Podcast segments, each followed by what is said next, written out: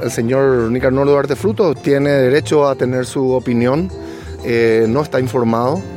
Eh, este gobierno está llevando adelante el, mayor programa de infraestructura en la historia de nuestro país.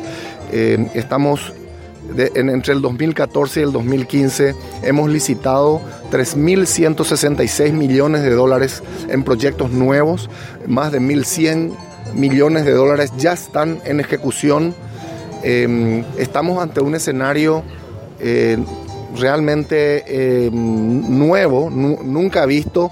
De hecho, como referencia en el gobierno del presidente, hoy expresidente Nicanor Duarte Frutos, se licitaron 340 millones de dólares en obra en los cinco años de gestión.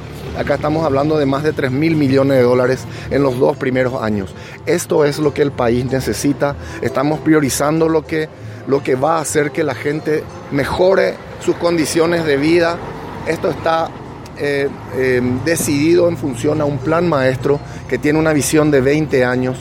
Lo que yo no, no puedo responder con palabras eh, cómo lo vamos a hacer respondiendo con obras. Y los resultados están a la vista, ¿verdad? Ministro, él decía que el Ministerio de Obras Públicas dispone de una cantidad de dinero que nunca antes tuvo, sin embargo eso no se replica en obras públicas. ¿Qué responde? Bueno, en primer lugar eh, hay que ser justos eh, con, con, el gabinete económico de este gobierno, son quienes, del cual forma parte el, el, Ministerio de Obras Públicas.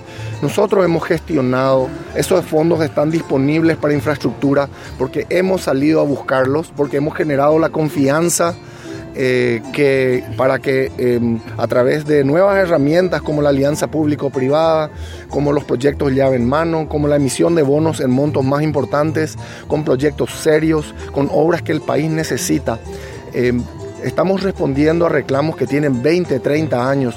El superviaducto, como se le conoce, es una obra que del año 2000 ya tenía las condiciones necesarias eh, en términos de demanda de tráfico que justificaban su inversión, pero no se hizo. Se habló de ello, pero no se hizo.